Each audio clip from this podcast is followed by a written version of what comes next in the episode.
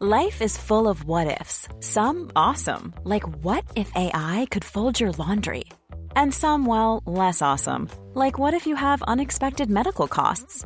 United Healthcare can help get you covered with Health Protector Guard fixed indemnity insurance plans. They supplement your primary plan to help you manage out of pocket costs. No deductibles, no enrollment periods, and especially no more what ifs. Visit uh1.com to find the Health Protector Guard plan for you. It's that time of the year. Your vacation is coming up. You can already hear the beach waves, feel the warm breeze, relax, and think about work. You really, really want it all to work out while you're away. Monday.com gives you and the team that peace of mind. When all work is on one platform and everyone's in sync, things just flow wherever you are. Tap the banner to go to Monday.com.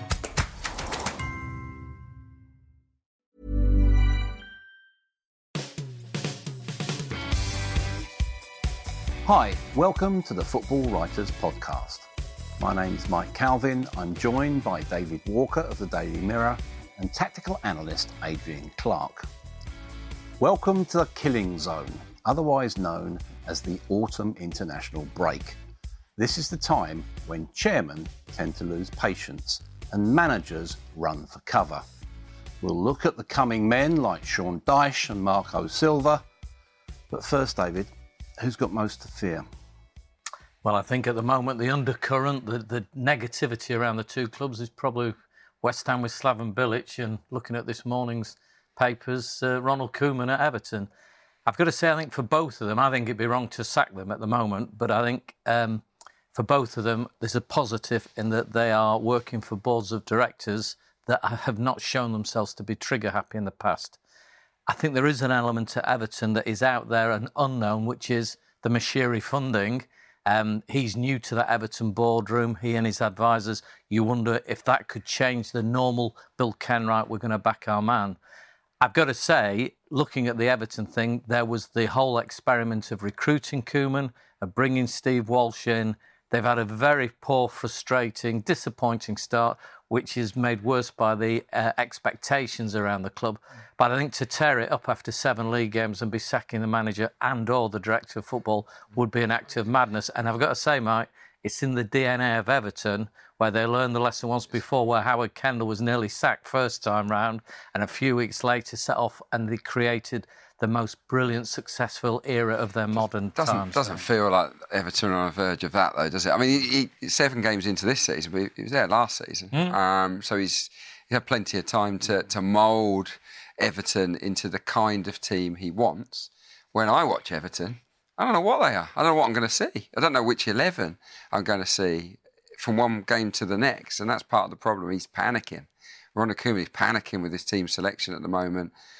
We're seeing different players pop up each week. He's he's even reverted to Niasse, a player he ostracised mm. um, not so long ago. Took away his first team locker. So it, I, I just wonder about his man management. Mm. There weren't too many tears shed at St Mary's when he left. I know that.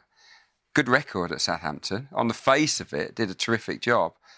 But the people there that I've spoken to weren't that fond of him. Mm. And he's made a big call in, in basically after six, seven games, uh, dropping Wayne Rooney. Yeah, I think he always said from the start that Rooney could be around the team. There was no guarantee of Wayne Rooney playing every game, and it suggested he told Wayne Rooney that. I mean, the biggest fact is, and I don't know who you say it's, it was Bill Kenwright, it's Moshiri, it's Steve Walsh, you know, it's Ronald Koeman. The fact is, they shouldn't have sanctioned Romelu Lukaku's exit, albeit for £75 million, and albeit Lukaku wanted to go. That should not have been sanctioned without his replacement in the building. And it doesn't matter which team you're looking at in the Premier League now, and in, you can look in recent years. For instance, Swansea are struggling for goals now. When they first got um, Wilfried Bony in, and he mm. got a load of goals from, guess what? Teams with strikers who give you 15, 20 mm. goals a season go up the league. Everton are lacking a 20 goal striker and should have dealt with that in the summer. So it's okay now saying we thought we had Giroud, you know, there was a deal there. We were convinced it was going to be. They didn't get Giroud. They didn't get anybody, and that's the big problem. And recruitment, you know, we say it often yeah. enough, don't we, Adrian? Is an absolute key. Now, if you look at the recruitment they made over the summer, mm. you've got basically about four or five players who love to play in a number 10 role. They've got too many of one particular type of player. What's that? Well, they should. Once they went for the first number 10, which was Davy Klaassen, mm. um, they really probably should then have called off their pursuit of Wayne Rooney, called off their pursuit of Gylfi Sigurdsson. But they didn't want to do that because they was two big names, two names that the fans would love to get on board. But f- from for purely tactical reasons and the makeup and the balance of Koeman's squad, there was no need. It was a completely, especially when you got Ross Barkley, who ended up not going anywhere.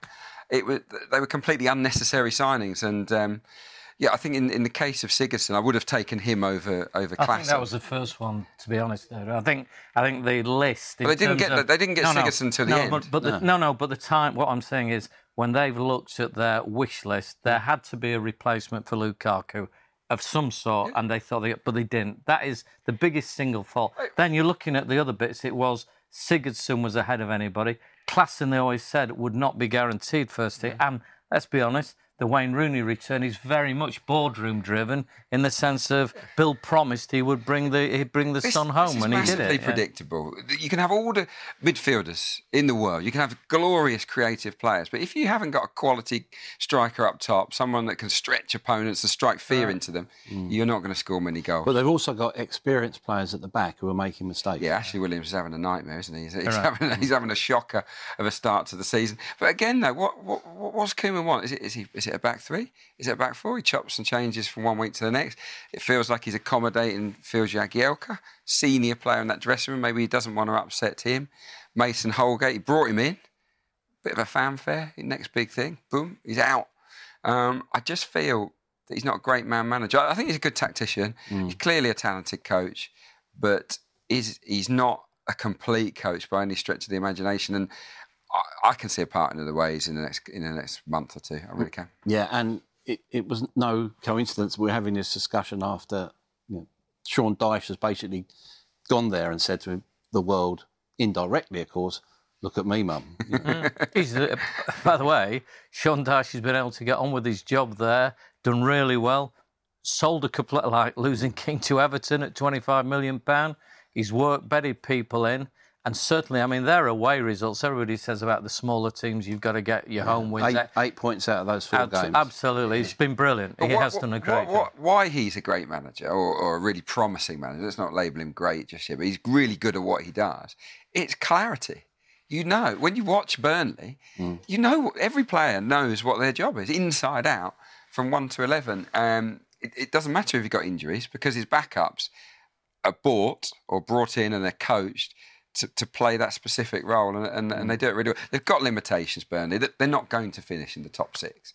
But um, in terms of how he coaches, how he manages, he's, he, he's superb. Well, I think if you look at, say, Tarkowski, who's gone in there, he was a classic case in point that if he, if any other club had sold a player of keen stature, there would have been a stampede into the market. Mm. But Dyche knew what he had in reserve well, and has, has, coached him brilliantly on the training ground. I've got to tell you, I remember seeing Tarkowski. James Tarkowski was a young lad playing for Oldham Athletic who were facing financial issues, and he was a really gifted young lad.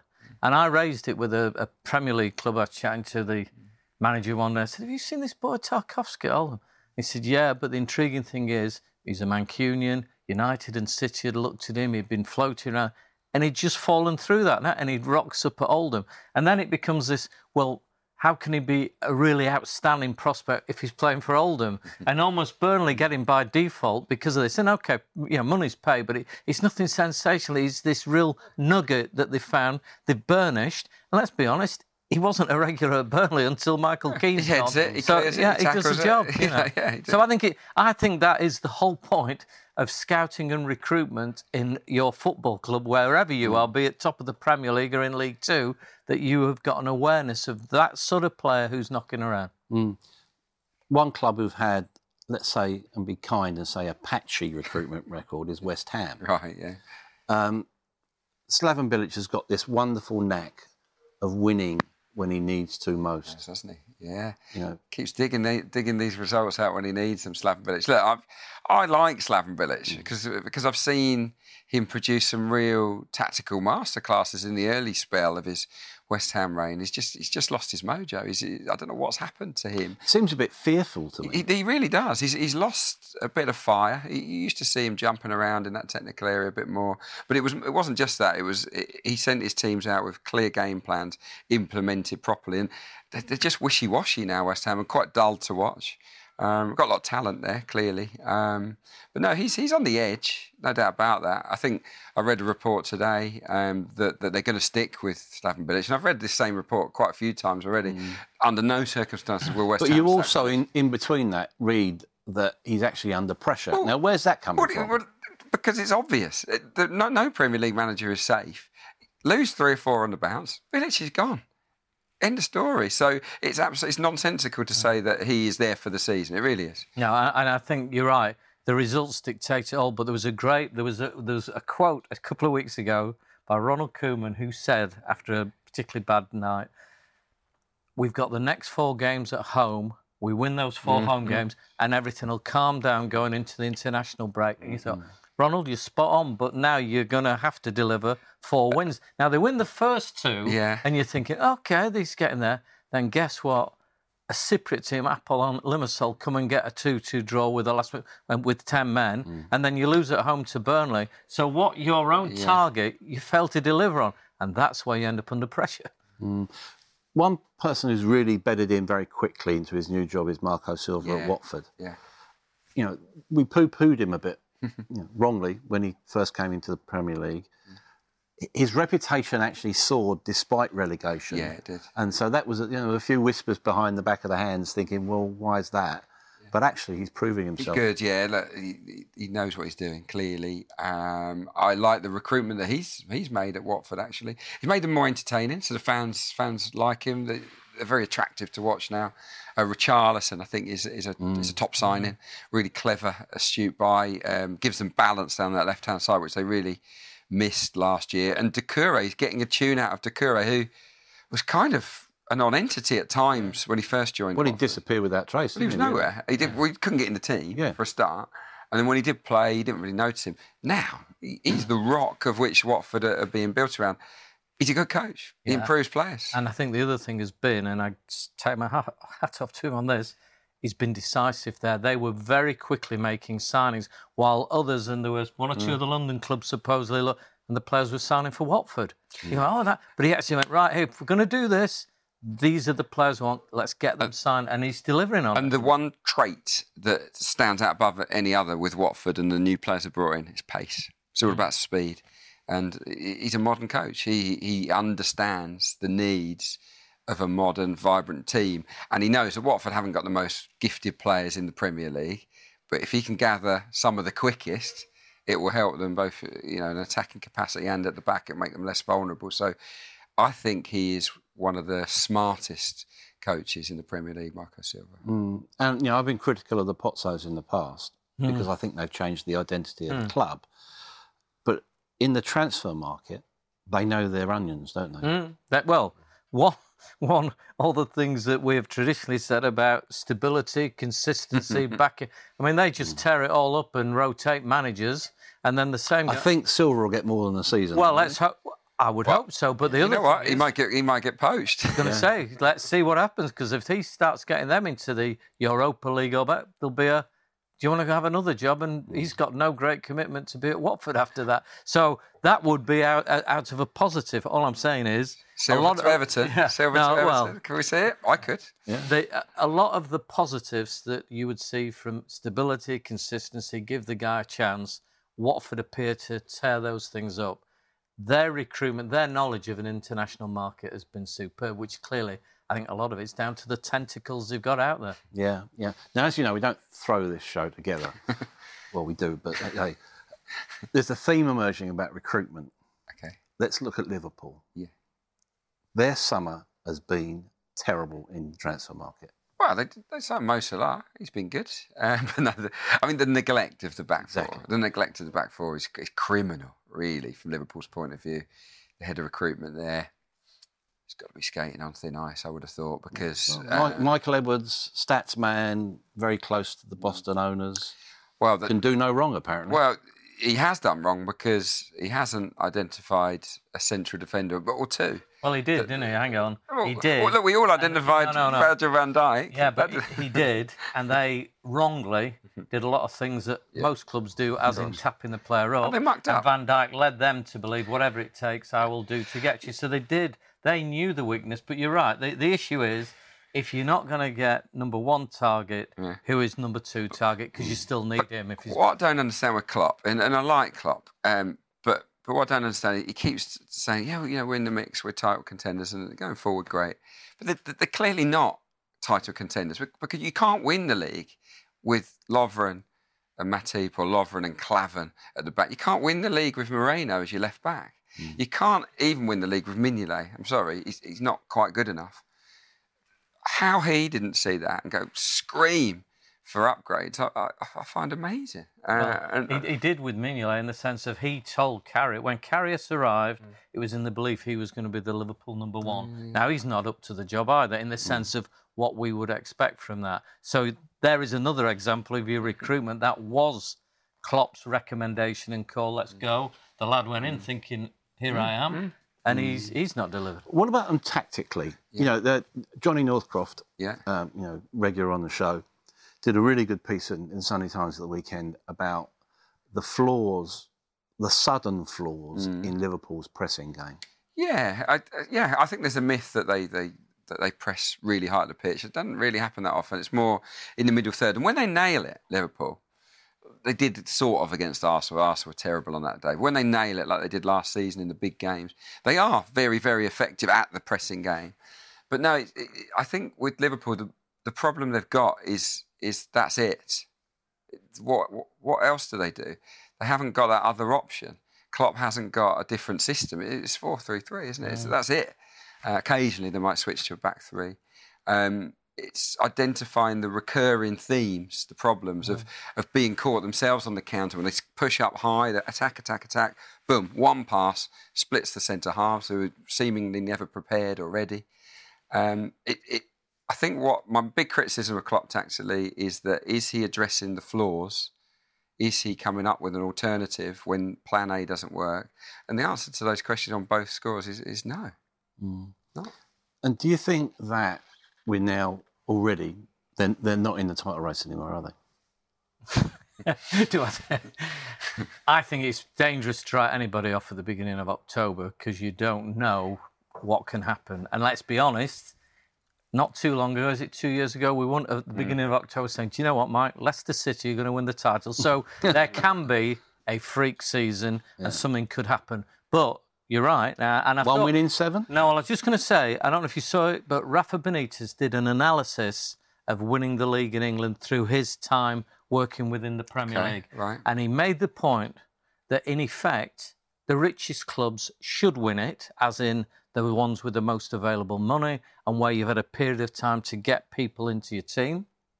And the challenge he had, whilst he won the Champions League in his first season at Liverpool, he finished second to Manchester United in his second, and they got a lot of points, Liverpool. But the point was, a Ferguson Manchester United club with an awful lot more money coming in from tickets and ability to spend saw off the title. They did it.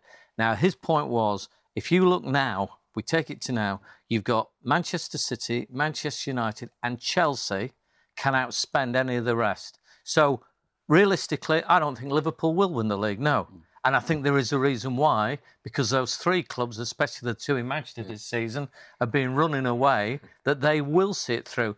If those three screw it up and come out with crazy decisions, bad injuries, things start going wrong, that's when somebody could do, hmm. as we say, a Leicester, and maybe it's Liverpool, maybe But it's Le- Tottenham, but but, Leicester- but they're out, they're not in there at the moment. I agree. I agree with the idea. Yeah, I think no chance for, for the reasons I outlined earlier, just defensively. But the re- Leicester won the title because they were disciplined and organised and, and very, very hard to beat. Liverpool right now, uh, not hard to beat. Hmm. What about the job that Rafa's doing, you know, since you mentioned him, David? Yeah. Um, what I find is, is, is he playing a waiting game there? Is he trying to see off Mike Ashley? I don't know. There was the uh, the hedge fund manager, wasn't there? there Amanda Uh, Staveley, yeah. Staveley was there. there She's just got the 28 billion pounds to spend. No, I saw that. Um, that, that. That will excite Newcastle fans. Um, I don't know. Look, I just think Rafa's getting on with his job. I mean, well, he, it's, Rafa won't just get on with the job ever because he loves to, to get involved with the politics, doesn't he? But when he, if you judge him as a coach, as a, as a mm. manager, a, a, a, match play manager, he's as good as they yeah. come, isn't he? I mean, he, he should really be a better team, not a better club because it's a mm. great club, Newcastle. Mm. Should have a better set of players to work with. I think when I, I I said at the start of this season, I said when I look at that Newcastle squad, it, it, screams bottom five, bottom six to me. So anything above that, I think he, he's really overachieving. So so so far, definitely so good for Rafa. Mm. On on the field, Rafa's got a great eye for detail and preparing his team. Off it, Rafa's got a great nose for the DNA of your club, be it Liverpool, mm. be it Newcastle now. He buys into what the people want and understands the communication, and he's brilliant at it. He gets it. Now, if you were watching that yesterday and you, you see the game, it's fantastic. St James's Park is one of the great stadiums. Mm. You get that packed, and the fact is, the the Geordie faithful are screaming with delight when they're winning throw-ins and a tackle goes in. you know, but but and I'm saying this as a commendation. Yeah. They are so passionately with, yeah. and we, you know we've talked about the cathedrals of football. They just sit there, you know, in the expensive seats. you know, yeah. make it happen. And why is it not like I've seen at a weekend on the action replay? Geordie's know football, know where their team is, and Rafa can communicate with the Geordie nation. He gets it. And, and, and because of that, because of that intrinsic passion for the game and the club, surely, surely that is a brilliant club to take over. Absolutely right. Uh, I mean, the fact is, and this was identified back around what, 20 years ago in the late 90s, Freddie Shepherd, the whole family were in there. And Alex Ferguson made the point the extension of St James's Park, the club you could see really kicking on to be one of the superpowers of English football was Newcastle United. And they didn't do it. They nearly got there and they were close to it, but they didn't make it and they ended up going into decline. Now, the weird thing is, Mike, the Geordie nation still adore that team. That is their cathedral that they'll go to, and they will give a backing and a noise level in there that's hard to match mm. at any other ground in England. But the fact is, Rafa's got them in a way that no manager's had since Kevin Keegan. Yeah, no, I agree. I agree. I've been really impressed with uh, Jamal Lascelles there. Yeah.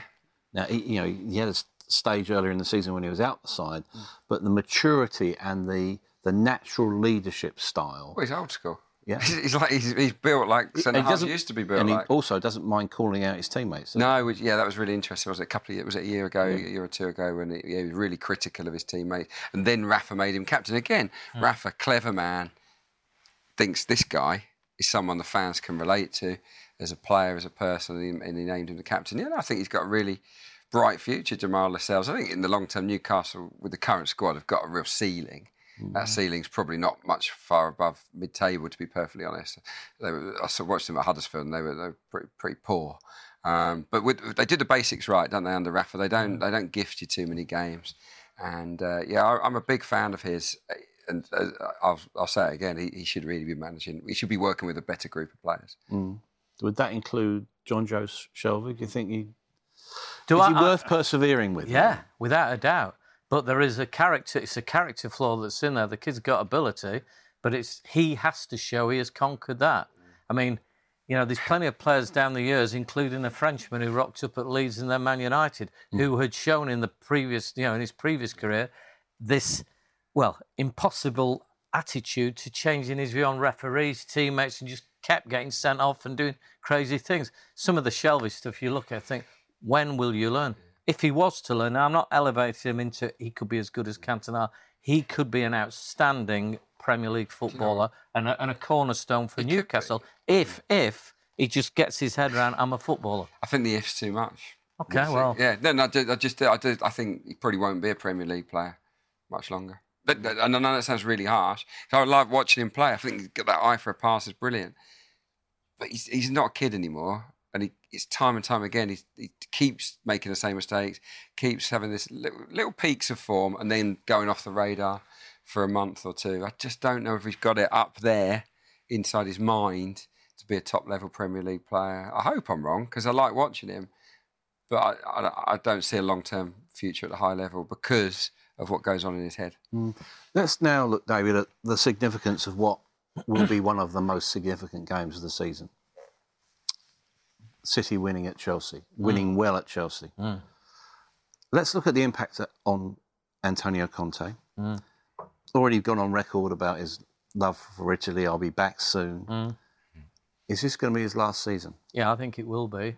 Um, but I think there is, I think that was a, an incredibly important win for Manchester City within their sort of hmm. head-to-head battles with Chelsea in recent years. But more to the point, going into it, Chelsea's performance at, in Madrid against brilliant, Atletico Madrid brilliant. was absolutely super. Let's be honest. Hmm. Simeone has got a team there at Atletico Madrid that are normally so high intensity that they will swarm anybody and you will have huge problems. The fact being they don't lose at home mm-hmm. until Chelsea go there. And for my mind, and epitomised by Eden Hazard, Chelsea were absolutely brilliant on that Wednesday night. Cut to the weekend, you're thinking, now this could be a really interesting game. And which Man City turn up? You've obviously they've lost Aguero with the car crash in Amsterdam. You end up looking at that, and Manchester City's response was brilliant.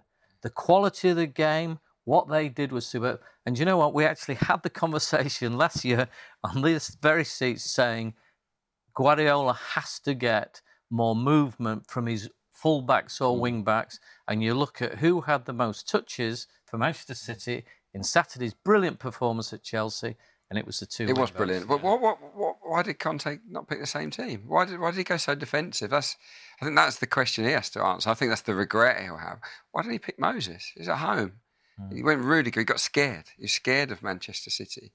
Um, why did he put Fabregas in the middle of the three in midfield as a deep guy with Kanté and Bakayoko either side? I think he made a couple of big big errors. Really, I'm not saying he handed it on a plate to City because City had to play superbly to beat them, but I think Conte went Italian. it sort of overcame him, and he thought, "I don't want to get beat here," and that played into City's hands. Who, let's give Guardiola credit. I mean, he's got them playing phenomenal football without sacrifice sacrificing defence. It's- mm, it's Uh, there's a case of, of the bite a bit here, isn't there? Because about this time last year, Conte changed hmm. Chelsea's structure, won the title with wing backs. Hmm. Yeah. City did the same to him, didn't they? Yeah, yeah, absolutely. Hmm. And and I've got to say now, I'm old enough to remember a few teams where they've gone 8, 10, 12 games, be it unbeaten or with 10 wins in that, and we're hailing them as champions by October, November, and they ended up blowing it. So, you know, the, the one I really think is going to be an interesting collision, I can't wait for Jose to start lobbing the verbal hand grenades, never mind any physical uh, face-ups on it, is when it's City United, United City. I really, I do think it's going to emerge as the Battle of Manchester for winning the league. But and Jose will not attempt. He won't have any. He won't. He won't have any doubts about saying, "Well, we're not going to have a game of No, football." he's going to kill it, Yeah, isn't he? we'll- we'll do But this they're to blowing beat everyone them. away. Yeah. What, what I find most remarkable about, about Manchester City's form at the moment is that they're doing all this with virtually a team full of attackers. I mean, Mm. where are the defensive-minded players in that team? The Stones and Otamendi and Fernandinho. That's it. Mm. It is. It is over. They are overwhelming opponents with their with their brilliance, and I think he is an outstanding coach. I mean, he, do, he does improve players uh, remarkably, and, and he's innovative, isn't he? He comes up with unusual things that throw teams, and at the moment, I think that's what's happening. Be interested to see whether rival managers begin to work out a way of coping with City. What what happens then?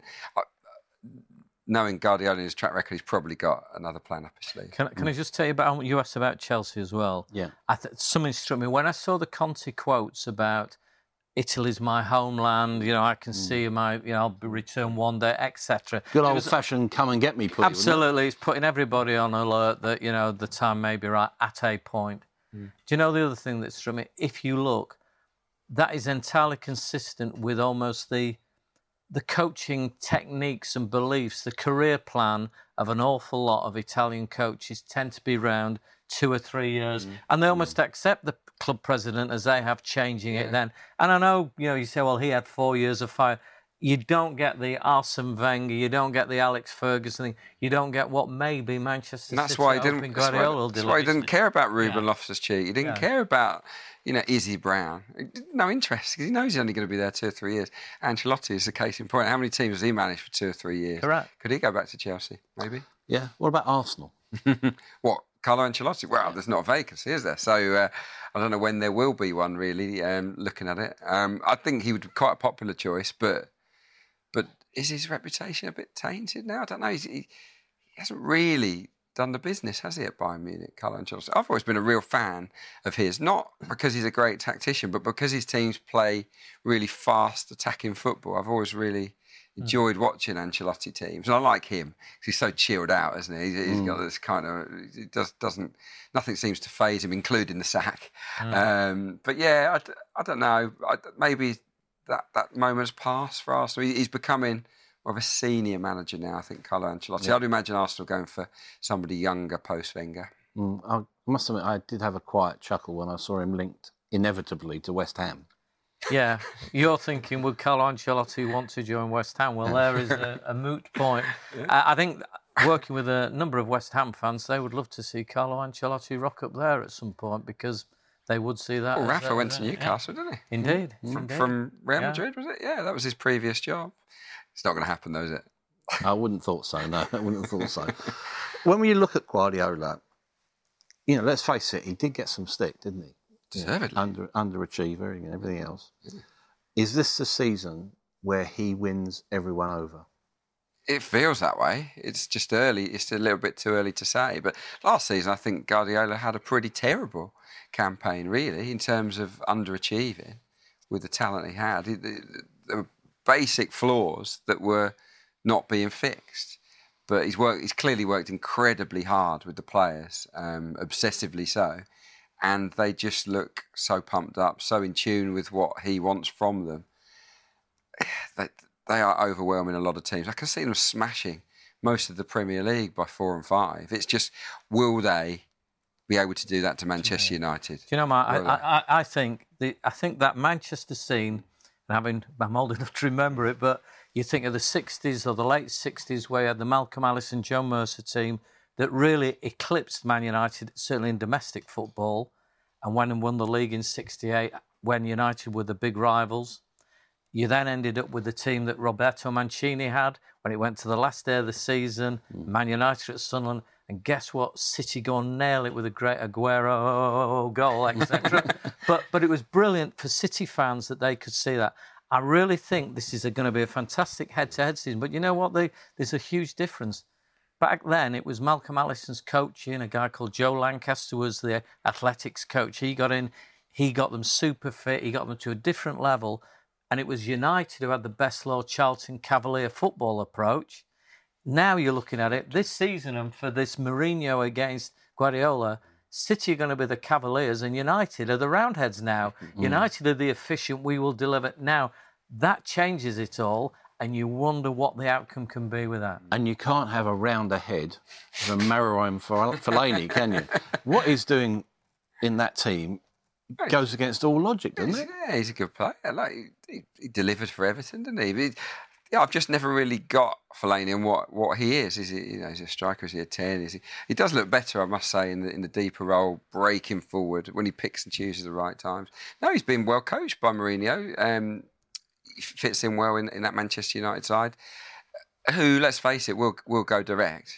A lot of their play is, is built around knocking high balls into the box, especially from, from corners and, and free kicks, obviously.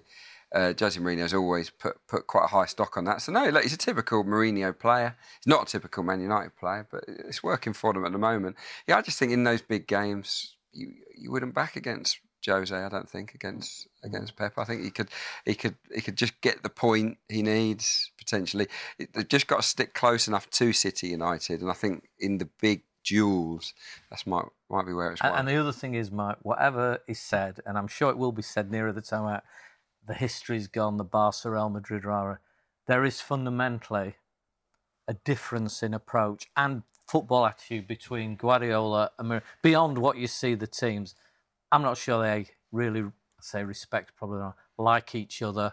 There is a real desire to put one over the other to prove the point that has been there for many, many years. This is mm. right back to early Barcelona. I'd rather see City win it. I, I want I want to watch teams playing the City way, playing the Guardiola way. No doubt about that. I'd lo- I'd love them to. Well, I wouldn't love them to win it because I want Arsenal to win it. But if I, if they can't win it, I would much prefer prefer City. Yeah, but isn't might is right? They say, mm. and, and that, I can see United steamrolling their way to the title. Yeah, well, ultimately they've still got the same defence. They've still got the same defenders, Com- Kompany, Stones, Otamendi. They've still really only got Fernandinho as your holding midfielder. So when injuries bite, when this overwhelming domination of games dries up a little bit, are those guys capable of not making the errors that they were mm. making last year? I think that's the big question mark. Um, yeah, I, I would like City to win the league, but based on what I've seen so far, and I did tip City at the start of the season, based on what I've seen so far, I'd lean more towards United because they've got that solidity. Mm. In a sort of a private fantasy world, a few. I don't know if I want to share that. Oh, in this in this private fantasy world that United fans inhabit, yes, they'd love to see Cristiano Ronaldo come back to Old Trafford. Now he's he's looking for 25 million a year from Real Madrid. If they don't give it to him, will that fantasy ever be fulfilled? I don't think it will now. I think maybe in the last two years, and I say this because of the political things surrounding Man United and the marquee signing time. I just think where they've gone to with Lukaku, Pogba, and what United have got, I'm not sure. And you know where they're going forward with the Rashfords and the Marshalls. Cristiano Ronaldo is without doubt, and he is there with Messi, obviously, but in that top, top two players we've seen in the last 15 years. He's a, mm-hmm. he's a brilliant footballer and he's very popular with Manchester United. And I'll tell you something about Ronaldo that probably people don't see when, you know, the viewers, etc. When Cristiano Ronaldo's away with Real Madrid or Portugal, if he sees any of the Manchester press guys there in a mix zone, he always comes over, remembers the old roots where, hi guys, do you need to speak to me? Can I help you? He's absolutely brilliant at remembering this and spotting faces and, and just going, yeah, can I help? Mm. Which a lot of people just think he's some flash, yeah. you know, and this this. Cristiano Ronaldo, media media whore. Who, would have thought it? Cristiano Ronaldo spotting some of the boys that he's known for when he no, was. I like that. Yeah, yeah. I, yeah. I, just think that's a different insight we get into him. But you're saying specifically, can you see it now? I'm not sure I can see that. The other thing which I thought was interesting at the weekend, Daley Blind, Danny, sorry, Danny Blind, Daley's dad, Danny Blind is on Dutch TV at the weekend. Now, he obviously has a link into the United dressing room with his mm. son there. And Danny Blind delivers the observation well, there, there are the untouchables at Manchester United. There are six players who know they will be in Jose's first team, and the rest of the team, the whole of the first team squad, then is fighting for the five other places. And you look at the way it's going, and, and obviously Pogba was one of the six, and he's mm-hmm. injured, so it opens up an That's extra place.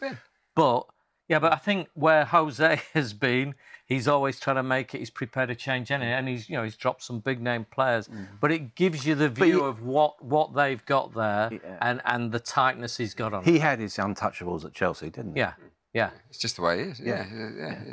yeah. Some listeners and viewers' questions.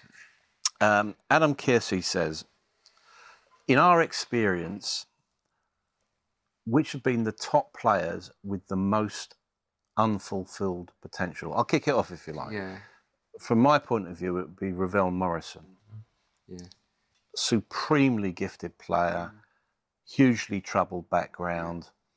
He finds himself playing in Mexico when he really should be playing still for Manchester United. Yeah. I think yeah. that sums I remember Giggsy, I spoke to Giggsy a few years ago and I said, who are the kids coming through? And he was raving about Morrison. I think he was only 14 or 15 at the time. He said, this kid's magic. But he did say then, he said, but it comes from a difficult background. You know, I, that might be the problem. It's, it's hard. There've been so many I've seen down the years, so many amazing talents that never quite made it. Probably from recent times, I, I remember Nick Powell when he was at Crewe Alexandra. All the scouts. I remember I was at Roots Hall for a Southend game, and um, all the scouts were there, all of them, all the big guns, and they were all there to watch him. And he was brilliant. And I came away that night thinking, this, this is a kid, he's going to play for England. And his attitude isn't right. Clearly, he's fallen off the wagon. I think he's at Wigan now, do, doing all right for Wigan, but he's never he's never going to make it to the to the elite level now. That moment's passed. So you, you, talent alone is is never ever enough. I would say the one player at Arsenal, and it's a different case, is Jack Wilshere. By this stage of the career, having watched Jack when he was a teenager, I expected him to be Gazza-esque by now. I expected him to be England's main man, running matches, be, being the the dominator for for the Gunners, and it just hasn't worked out that way because mainly because of injuries. Um, so yeah, I hope that his talent eventually gets fulfilled. Yeah, I've got one as a young emerging player, and I look back and I'm haunted by the thought of was it four, five, or maybe six different countries, including England, putting out the old cloak of welcome, come and play for us, the most gifted player in Europe, the world, whatever. Whatever happened to Adnan Januzaj? Mm. and you think that Roy Hodgson was there, any number of people basically begging him to come and play. He believed the headlines. Didn't he? Yeah, well, the whole thing, and his father helped him believe the headlines, and the you know that that that, that thing. And you're saying this is a boy who's been at two or three places where he has been given a platform to deliver, and he's just not delivering. Now, I'm not saying he has no talent. The question was who failed to fulfil.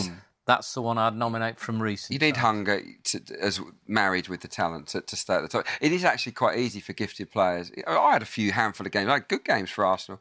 I couldn't quite stay there. It, it takes a certain mentality, I think, to to, to stick. What did you lack then?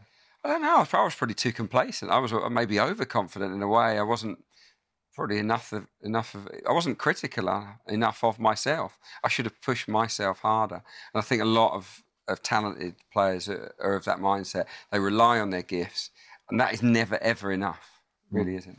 Leads into a question from Nick from Manchester. What are the criteria to be a world class player, and does the Premier League have any genuine world class players? to answer the second part of the question first, I would say if you look at proven over the last few, because I don't think you can just say somebody's having a great season. For me, the proven world class player, and it is probably one, is Sergio Aguero, is the Premier League's best world class player. Does that job, whatever, done it in a number of places. I think he is top quality. David De Gea. Yeah, well, okay, goalie. But the other one I was just going to say is, is in. No, no, goalie. no, no, no, goalies, yeah, Uh, whatever, no, no. I'm saying count. Aguero. Well, yeah, you can have De Gea, but was thinking about the one, you know, the match-winning ones at that end. Was Yeah, yeah. David De Silva's an outstanding player and has been a great player. But I'm saying he's a great player, Silva. Aguero for me is top world-class quality. Yeah, I don't know. I'd, I'd say if, if you're the top two or three in your position in the world, then that, that's, that's good enough to be world class. Maybe the if there was, you were picking a squad of uh, 25 players, uh, would they make that squad? I think I, I think Harry Kane has got to be very close in terms of centre forwards. Who's better than Harry Kane out there? Really, you might have said Lewandowski, you know, a couple of years ago. Suarez. No one's better than Kane as a centre forward at the moment. Mm, yeah, we'll talk a little bit about him later. Um, Roger White talks about his Tottenham teammate. Why does Christian Eriksen appear to go under the radar? Good question. Probably because he's not playing international football for a team that we're going, oh, they are going to be in the semis or a World Cup final. I don't think that's helped him. And he's not been at a Tottenham team that have been winning leagues, etc. But in terms of creativity, what he's got, the standard he's got, he is an outstanding player. If he scored more goals, he'd get more headlines. He's a great team player, integral to Spurs, but probably doesn't score quite enough to to, to get people talking. I, I, just on Eriksen, I'll give you another, the opposite of this was I remember Tony Alan Ball once, God rest his soul, and Ball he said, "Do you know who's been the most valuable player in the whatever it was at that point, top flight of English football?" And we're debating this, who it was, goal scorers, and then and he went Matthew Le Tissier. He said, "You look at Southampton stats mm. on." Southampton being a top flight club, mm. how many goals every season he delivered, how many free kicks, caught, whatever he mm. took, Le Tissier was fundamental to Sou- Southampton staying there. Now, because Le Tissier didn't go and play as a regular for England or play in a team that was winning in Europe, nobody now thinks of him as a great player. And that's the danger with Christian Eriksen. The platform you get, if he rocked up at be it a top at, at a Barcelona or Real Madrid, somebody, go, gosh, what a player! He's even better than we realised at Tottenham. No, he's- that's your problem. He's top class. He, he's, a, he's a good lad. Uh, a couple of Everton fans, Rob and, and Stephen Smith, have, have asked about Steve Walsh and Coleman. I think we probably covered that. Um, Frank Osborne, Yeah. this is a question probably dear to your heart. eh? Okay. All right. Uh-oh. Should Theo Walcott move on from Arsenal? I think it's a personal decision. It, it depends how what he wants to get out of his career. If it's as many appearances as possible, then he should leave because he, he, he's going to be in and out of the Arsenal team probably for, for as long as he's there now. Um, per, I think from from Arsenal's perspective, he's a player that's well worth keeping mm. because he because okay, he, he's not always outstanding. He can sometimes disappear, but look, you look at his goal count every single year. 18 last year. I think he's only played a few games this year. He's got four or five already. He's a valuable member of the squad. So, uh, but but and he seems quite content. That's all I will say. So I don't see him in a hurry to leave. But a lot of players in his position would have left by now because they want to be the main man. I think Theo's do, happy do to be there. Do you think he's fulfilled though what Arsenal expected of him when he was there? And I, I do, I do.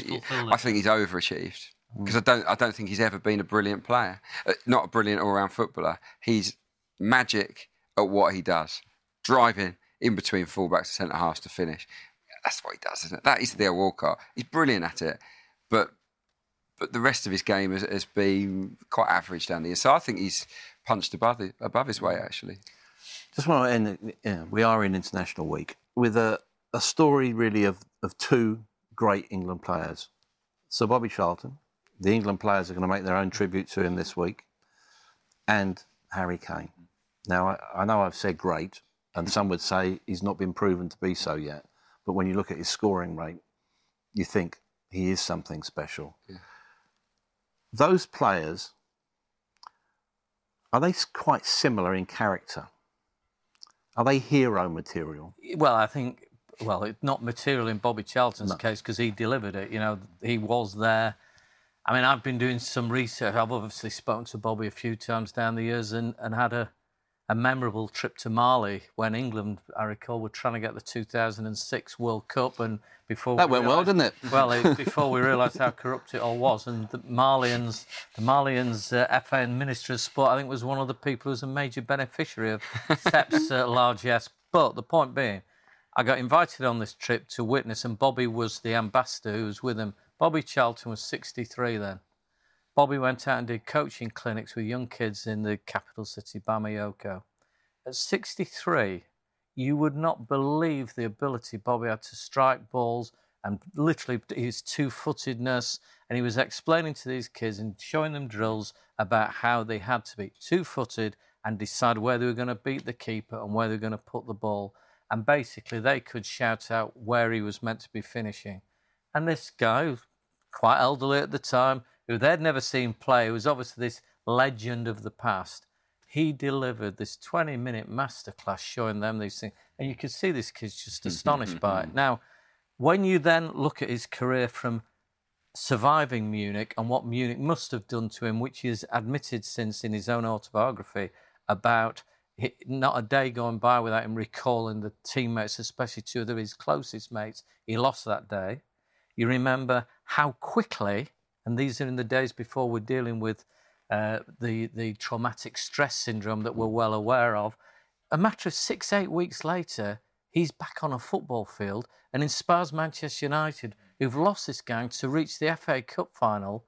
And, and he was a young guy of about 21 at the time, 2021. Now, you look at that as well as his career as a European Footballer of the Year, England World Cup, the best player we had in the 66 team as the great player. I think Bobby in my lifetime, is undoubtedly England's greatest footballer. Mm. That's a great challenge for Harry Kane to meet, but his roots in terms of respecting his club and being there as a man who appreciates what's for him, what's been done in the past of that club, he's got a good start to it. Yeah, I, it was, it was, he's a good role model, I think. Harry. Yeah, because you know, so, Bobby, the one thing that strikes you when you meet him is, that, is his natural humility. Yeah. Totally. And I see that in Harry Kane as well, don't you? Yeah, definitely. Yeah. I mean, I think he, he's a rare breed, isn't he? In, in terms of, I don't think he would always put him himself first. He's a club man. He, I, I can see him staying at Spurs for his whole career. I really, really hope he does. Actually, it's so unusual these days. He's a great role model off the pitch. You never hear of Harry Kane doing anything wrong. Family man on the pitch, he just does the basics brilliantly, doesn't he? He's, he's, a, he's a quality all round player. In my opinion, he has to be England captain. I don't know what Gareth Southgate's waiting for. He's the leader. This is not a great period for England in terms of the, the quality of the team. We've got a player that's different class up front. Make him the captain. Let him be the guy that walks the team out. Let him be the, the, the poster boy of English football because he's that good. I agree with Adrian. Harry Kane, He's one of our own, you know. Thanks for joining us here on the Football Writers Podcast.